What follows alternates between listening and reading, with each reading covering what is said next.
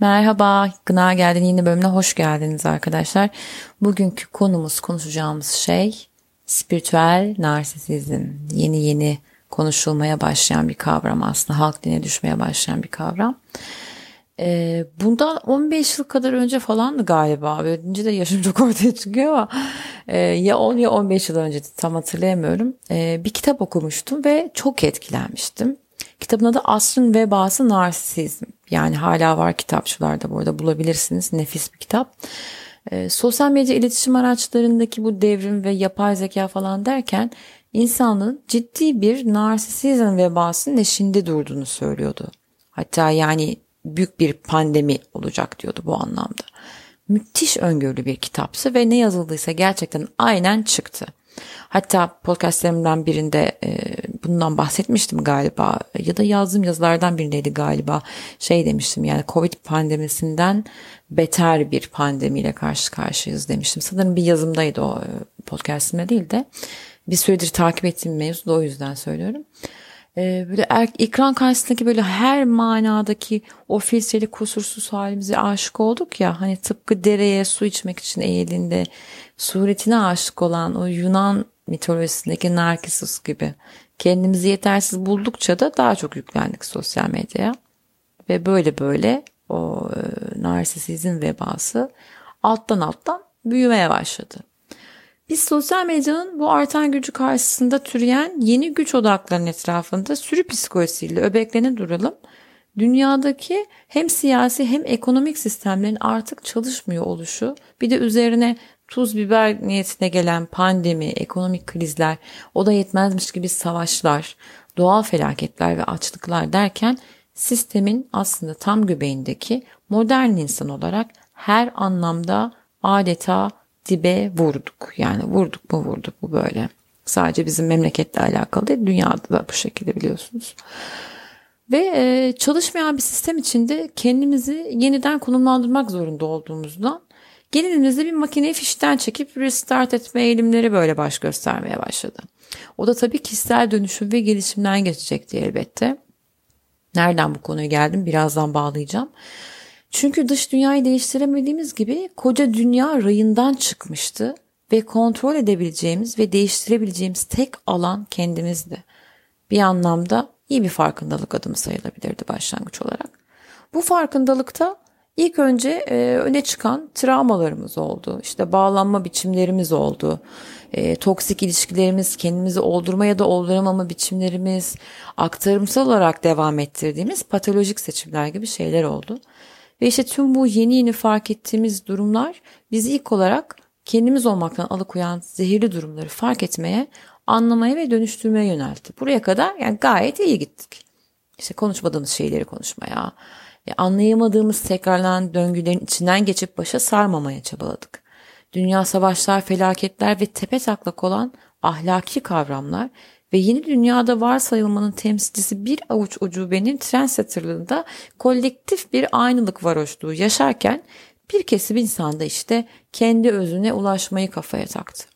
Hatta Me Too hareketiyle başlayıp Free Britney hareketinde hatta Johnny Depp davasına kadar bence birçok popüler ses bulan bu ifşaat akımları da e, bu farkındalık anlamında kayda değer gelişmeler olarak e, bence insanlığın kişisel gelişim tarihine geçti bana kalırsa. Çünkü var olana, alışılmış olana e, kabul edilip susulmuş olana toplu bir başkaldırı vardı ortada ve kesinlikle bir farkındalık uyandırıyordu kişisel gelişim e, anlamında bir stepping stone'du diyebilirim yani bir sıçrama noktası gibi bir şeydi. Ve konu ama buradan sonra biraz koptu. Yeni dünya düzeninde sosyal etki yaratabilmek her şeymiş gibi pazarlanırken ve herkes birbirinin aynısı olurken nasıl olacaktı da biz kendimiz olacaktık? Nasıl becerecektik bunu? İşte bu noktada spiritüellik bir güneş gibi tepemizden doğuverdi maddi dünyada hayatımız kontrolümüzden her geçen saniye biraz daha hızlı kayarken misal işimizi değiştiremez, yeni bir eve taşınamaz istediğimiz şeyleri, arabayı vesaire satın alamazken, ihtiyaçlarımızı belki karşılayamazken manevi dünyada ben oldum diyebilmek, kendimizi değiştirmek daha olası ve kontrol edilebilir gelmeye başladı açıkçası. Peki bunun en başta bahsettiğim narsisizmle ne alakası var? Şimdi oraya bağlıyorum. Aslında e, bugün bu podcast'te bahsetmek istediğim şey daha farklı tür bir narsisizm işte en başta dediğim gibi literatüre böyle halk dilinde yeni yeni geçmeye başlayan belki yeni duyacağınız belki de ufaktan şüphelendiğiniz ama böyle adını koyamadığınız bir önerme olabilir. Spiritüel narsisizm. Bu konu üzerinde epeydir düşünüyorum ve bir şeyler yazmak istiyorum. Ee, anlatmak istiyorum. Anlatmak istiyordum daha doğrusu.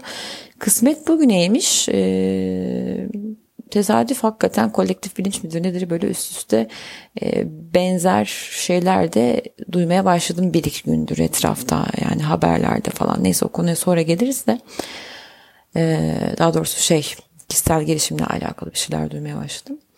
Neyse e, dağıtmayayım. Düne kadar bu e, hani fil dişi kulelerinde plazalarda pozisyonlarıyla işte altındaki ekiplerin sayısıyla ne bileyim tem üzeri otellerin böyle balo salonlarında yapılan şirket törenlerinde sahneye çıkıp attığı demeçlerle ya da odasına çekip azar kaydığı yeni yetme eleman üzerinden varlık gösteren narsisistler artık spiritüel dünyada geçmiş olsun hepimize cümleten. Neden? Çünkü artık kişisel gelişim tırnak içinde trend. İnsanın kendini anlama, varoluşunu yorumlama çabası aslına bakarsanız çok eskilere dayanıyor yani ta Platonlara kadar gidiyor. Hani mağara önermesindeki yansıma mı gerçek mi o ikilemlerden tutun birçok filozof buna buna yani kafa yormuş yani oluş üzerine. İçinde bulunduğumuz özellikle son 10 yıl içinde ise kaynaklara, fikirlere erişim çok daha hızlandı ve kolaylaştı. Ve tabii ki artık çalışmayan bir küresel kapital sistem içinde adaletsizliklerin de her anlamda artmasıyla birlikte Narsistler için eski yöntemler daha az kullanışlı olmaya başladı. Daha doğrusu yine aynı modern narsistler her yerde var tabii ki toplumun her kesiminde. Hepsi spiritüel dünyayı keşfetti demiyorum ama bir bölümü fena keşfetti ve bir şirkette, sosyal toplulukta ya da dini bir grupta nasıl etkili ve manipülatiflerse artık bir bölümü de spiritüellik kisvesi altında yine bir grup insanı ve hatta büyük toplulukları manipüle etmeye, sömürmeye ve suistimal etmeye devam ediyor. Üstelik bunu spiritüellik gibi trendy bir şemsiyenin altında yaptığı için de henüz fark edilmeleri için biraz erken. Yepyeni bir alan bu onlar için. Yani at koşturuyorlar açıkçası ve e, ne kadar manipülatif olurlarsa da kitleleri tarafından daha da el üstünde tutuluyorlar. Çünkü bence kitleleri içinde de sadece böyle empatlar ya da sağlıklı insanlar değil büyük oranda narsisistler de var. Zaten spiritüel narsisizm diye bir tanım oluşmaya başlamasının sebebi de bu. Bu alan, alanda bir iki atölyeye giden bir iki nefes seansı yapan hatta komik olacak ama düzenli yoga yaptığı için açtığını sanan sana farkındalıktan konuşan işte seni aydınlanamamış küçük zavallı bir böcek gibi gören işte kendini insanın bir üst versiyonunu evrildiğini düşünen narsisistik kişisel gelişim hastaları var ortalıkta maalesef var yani. Mesela insani bir tepki veriyorsun kızıyorsun değil mi?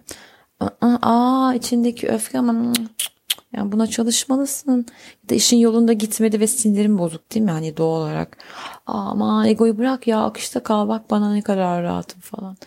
Vesaire vesaire yani bunun gibi sizi bu kez de aydınlanmış buranın böyle yandan yemiş kuzeni olarak o açtığı Everest tepesinden haki görmeye başlayan tipler var mesela. Yani benim hayatımda yok çok şükür de bulundurmam etrafımda öyle insanları ama etrafta görüyoruz işte. Bunun için e, sosyal medya tabii çok müthiş bir kaynak yani açın bakın gerçekten yerli yabancı o kadar çok ki yani. Şöyle mesela size örnekler de vermek istiyorum somut olarak. İşte bir süredir bu podcast hazırlayacağım için bu bahsettiğim formata uyan e, spiritüel uyguları bulmam, bulmam zaten zor olmadı. Çünkü ortak dolu olduğu için biraz da inceliyorum ve takip ediyorum. Mesela işte bir tane yabancı sözlü gurumtırak bir adam var tamam mı? Adını da unuttum neydi böyle Hintli kökenli miydi neydi hatırlayamadım ama Awesomeness mıdır nedir öyle bir parti düzenliyor böyle binlerce doları biletler falan. Güya böyle çok top of the tops tipler gidiyor işte farkındalık böyle paylaşılan bir festival. Bir Arap ülkesinde yapılıyor tamam mı? Adamların partilemekten ve networking yapmaktan başka bir numarası yok. Gündüz farkındalık seminerleri ama içeriği görseniz yani feci tırt. Akşama da Böyle oryantal sosa bulanmış çöl partileri falan. ne oldu? Yani üç günün sonunda içinde eğlendin arkadaş edindin bu yani. Ve bunda da bir sıkıntı yok. Tamam sadece bunun içine gidebilirsiniz zaten de. Bu festivali düşü düzenleyen adamın e, bunu farkındalık ve kişisel dönüşüm noktasına pazarlamasında bir sıkıntı var. Nitekim böyle ipe sapa gelmez seminerler var yani gerçekten. E, izledim. Saçma sapan ama yani görmeniz lazım. Ve DJ parti dışında da bir bok olmuyor seminerde çok affedersiniz. Adam da full ego e, ama öyle değilmiş gibi gösteriyor tabii. Herkes onunla bir fotoğraf çekime derdinde böyle. İşte beğenmediği bir soru sorulunca böyle çenesi sıkıp, çenesini sıkıp böyle kilitleniyor falan. Ama çok da iyi kontrol ediyor kendini bir anda. Ee, videoda izlediğim kadarıyla yani yorumlamam böyle oldu. Sonra mesela başka bir tane belgesel, belgesel izledim. Kopanya'da adası var Tayland'da. Ben de çok severim. Ee, gitmiştim bir kere aşık olmuştum. Hatta orada böyle yoga okulları falan vardı. Ne kadar bir 7-8 önce, sene önce falandı galiba. Ya şu yoga okullarına mı gitsem bir sene falan diyordum. İyi ki Allah kurtarmış yani iyi ki düşmemişim. Çünkü adam eğer e, Tantra adasına dönüşmüş. Yani ada, adaya Tantra adası demişler. Belgeselin adı da öyle Tantra Island diye. Belki bakarsınız YouTube'da. Allah'ım ya Rabbim yani bundan hani 50 yıl önce sapkınlık denilecek şeyler bugün o adada spiritüellik adı altında satılıyor. Böyle işte modern hayatından sıkılmış böyle Avrupalı yalnız bir adam geliyor işte böyle beyazlar giymiş falan. Güya cinsel terapi yapıyor kadın. Kokluş belleşiyorlar falan. Ayrılıyorlar ondan sonra. Böyle tuhaf tuhaf uygulamalar ama neler neler yani. Buradan uzun uzun anlatmayacağım. Ama Tantra Island'ı ararsanız YouTube'da var videosu. Mesela bir diğeri de bizim memlekette oldu. Allah'ım ya geçen izlediğimde dedim ki bu ne ya. Hatta artık dedim ben bu podcast'i bir yapayım. Yani beni tetikledi çünkü o görüntüler. Şimdi turuncu yorganla gezen bir arkadaş var belki biliyorsunuzdur adını da bilmiyorum. Yani bilemem ki şimdi işinin yetkinliğini tamam o ayrı bir mesele ama en son işte Çağla Şikel'in gözlerine kapamış üç gün falan. Kadın dağ başında üç gün gözünü bantlıyorlar. Kör oluyor. Üç günün sonunda işte e, böyle bir ritüelle gözlerini açıyorlar falan. Kadın böyle salya sumuk işte ah hava sayılmacılar falan ağlıyorlar. Ay sinirim bozuluyor. Ya manyak mısınız arkadaşlar? Yani travma yaşamışsınız. Çağlacım yani benden söylemesi. Üç gün kör olup göremeyip travma geçirmişsin. Sonra çok şey düşünürsün tabii o halde. Yani bir zahmet çünkü travma tepkisi veriyorsun yani. Çok normal yani. Hani bak şuna da katılıyorum tamam böyle bir şey yapıp evet sende bir farkındalık yaratabilir bu. Tabii ki yaratır. Çünkü travmatik bir deneyimden geçiyorsun. Üç gün kör kalıyorsun ve tabii ki sende bir farkındalık yaratır. Tabii ki gözünü açtığında üç gün önceki sen olmazsın. Ama şurasının altını çizmek istiyorum. Bunun sürdürülebilirliği nedir? Yani şunun gibi bu bence şuna çok benziyor. Mesela bir cenazeye gidersiniz ya hayatın anlamını sorgularsınız cenaze çıkışında hiçbir şey önemli değil ya aman ne takıyormuşum kafama hayatta işte sağlıktan başka bir şey yok hayat çok güzel falan. Bir gün iki gün sürer bir hafta sonra aynı sizsinizdir yani sürmez yani anlatabiliyor muyum? Ee, bu öyle bir şey o yüzden hani bununla dalga geçiyorum yoksa yani tabii ki orada bir etki yarattığına eminim. Bir de e, olay sadece böyle büyük ölçekli falan da gitmiyor ha yani en son Instagram'da bir kız vardı bebek yemeği tarifleri falan veriyordu. Tesadüf bir denk geldim fiilinde. En son bir internet satış sitesi üzerinde kişisel dönüşüm çalışması gibi bir şey sat, sattığını gördüm. Baya yani 40 yıllık spiritüel kafalarında böyle manifestler, ritüeller falan anlatıyor abla. Yani sen ne ara pirinçli elmalı lapadan manifestik tekniklerine geçtin ablacığım ya. Hakikaten ortam kopmuş vaziyette. Hani affedersiniz eline hıyar alan şeyin var derler ya hani amiyane tabirle. Tam öyle bir durum. Gerçekten çok acayip. Hani bir yerden eğitim sertifika falan da almış değil. İşte alaylı spiritüel yerseniz. Neyse yani o terapisi bu terapisi dağ başında böyle gözü bağlı kamp inzivaları yok efendim buz gibi su küvetlerine girip nefes terbiyeleri böyle vesaire vesaire derken bin türlü sözde kişisel gelişim ya da aşım ya da üst insan yaratımı fantezileri çıkıyor Allah'ın her günü. İşte bundan 20 yıl önce bir yoga vardı yani aman ya Rabbi dönüşüyorum, eriyorum, aşıyorum diye böyle kendi kişisel gelişim alanında bir yol çizebileceğin. Yani en fazla iki aşağı bakan köpek yapıyordun. Kanter içinde çıkıyordun yoga stüdyosundan. Menstruya binip evine giderken işte hayatı nasıl farklı gördüğünü, gördüğünü falan düşünüyordun. Ne kadar safmışız.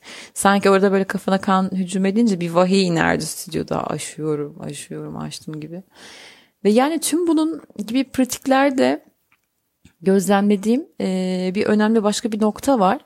Katılımcıların tamamen teslim olma modunda olması. Yani mentörünü tıpkı bir kült lideri gibi takip etmesi ve sorgulamaması ve tüm değişimi aslında e, kendiyle alakalıyken tüm değişim o kült liderinin suistimal ettiği bir obje olmaktan öteye gidemediğini görememesi. Dolayısıyla e, geleceğim nokta şu ki tehlikeye ve aldatılmaya çok açık bir koyun kitlesi sürü psikolojisiyle bu insanları takip edip bir de üstüne güzelleme çekiyorlar ve çok patolojik olduğunu düşünüyorum bu halin. Yani biri sana el verebilir. Gerçekten bir nefes seansı, bir yaşam koçluğu seansı sana bir açılım getirebilir kesinlikle. Yani o gözü kapamak bile yani hani dedim ya kör olma muhabbeti bile getir. Ama getirirse de bu zaten senin bir açılım arayışında olmanla alakalıdır. Yani bir mentore ya da lidere bunun için minnettar ya da köle ya da koyun olman gerekmiyor. Ama böyle kitleler var yani manipüle ediliyorlar, suistimal ediliyorlar aslında. Neyse bu e, uygulamalarda da mesela çok ortak önermeler var işte. Mesela diyor ki şöyle çağırıyor seni işte potansiyelinizi bulamadınız mı? Değişiklik yapmaya korkuyor musunuz? Kafese sıkışmış mı hissediyorsunuz falan. Anlatı da ortak yani işte her şey enerjiden ibarettir. Sen değişirsen dünya değişir. Ha bu arada bence bunun hiçbirinde sıkıntı yok. Zaten kişisel dönüşüm dediğin şeyler pardon. bu sıkışmışlıklar ve bu yöntem arayışlarından geçiyor. Hmm, bu arada ben yani kendim de fena halde ilgileniyorum bu tür enerjileri, spiritüelliktir, nefestir bunun gibi şeylerle çok ilgileniyorum hatta. Zaten bence ilgilen, ilgilenmekte de sorun yok. Bir nefes terapisi grubuna gidebilir, aile dizilimlerine katılabilir, işte yaşam koçlarından destek alabilirsin. Yani bunların hepsini ben de yaptım ve çok da keyif aldım.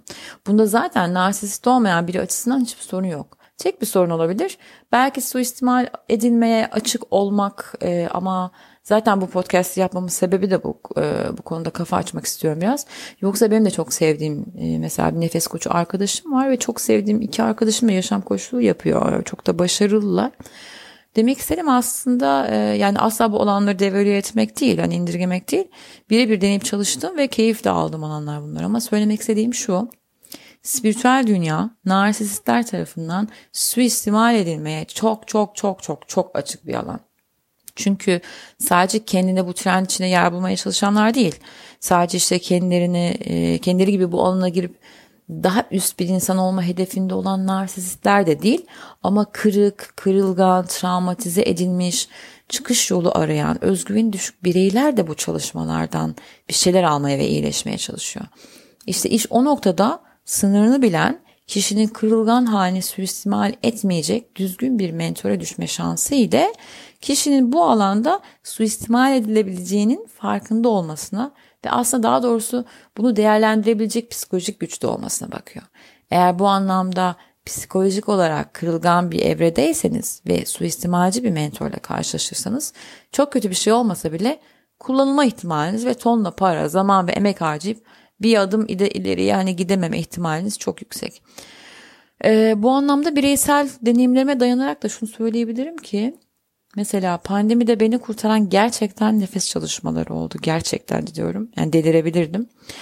Ee, ve nefesle bir arayışa başladım ben de. Bu nefesle başlayan arayış mı iyileşme mi ne dersiniz? O süreci böyle aile dizimi hatta Barış Mutsuz semineri şimdi tartışılıyor dedim ya şey podcast'ın başında da bu ara bu muhabbetler. Merak ettim gittim yani Barış Mutsuz seminerinde. Ve nihayetinde terapiyle son buldu bana hangisi gerçekten daha derin bir çalışma derseniz %100 terapi derim. Ee, ama nefes benim bir şeyler için start vermemi sağladı. Dolayısıyla yaptığım her çalışma benim için kıymetli bilinçli bir insan olarak biraz da karakter olarak da sürden olmayı da sevmeyen biri olarak zaten e, sağlamdım ben ama karşıma çıkar, çıkan hani bu spiritüel dünya insanları da şansıma suistimalci bireyler değildi, manipülatif insanlar değildi. O yüzden e, süreç bende güzel bir iz bırakabildi. Son sözümü de şöyle bitireyim madem. E, spiritüel olmak güzeldir ama spiritüellik üzerinden bir konum elde etmeye çalışmak, kitleleri suistimal etmek, iki atölyeye katılıp etrafa böyle ruhani yargılar dağıtmak güzel bir şey değil. Eğer etrafınızda kendisinin ne kadar aydınlandığından, insanların salaklığından bahseden biri varsa bilin ki o spiritüel bir narsisisttir. Çünkü nefsini daha çok yok etmen gereken yerde bunu yapmaya çalışan haline aşık olduysan bırak aydınlanmayı fena halde karanlığa gömülmüşsün demektir aslına bakarsan. Bu yüzden aslında herkes kendi gölge yanı, yanı çalışmasını kendisi için yapsın. Çalışmaya alacağı alanları ve kişileri iyi seçsin ve evet sonunda da terapiye gitsin. daha uzun vadeli ve yorucu ama daha güven, güvenilir olabilir. En azından e, narsisist bir kült liderinin peşinde koyun olmaktan iyidir. Ve e, hikayemi hikaye değil tabii bu podcast'imi şu şekilde de bitirmek istiyorum. Bahsettiğim nefes koçu arkadaşım demiştim size.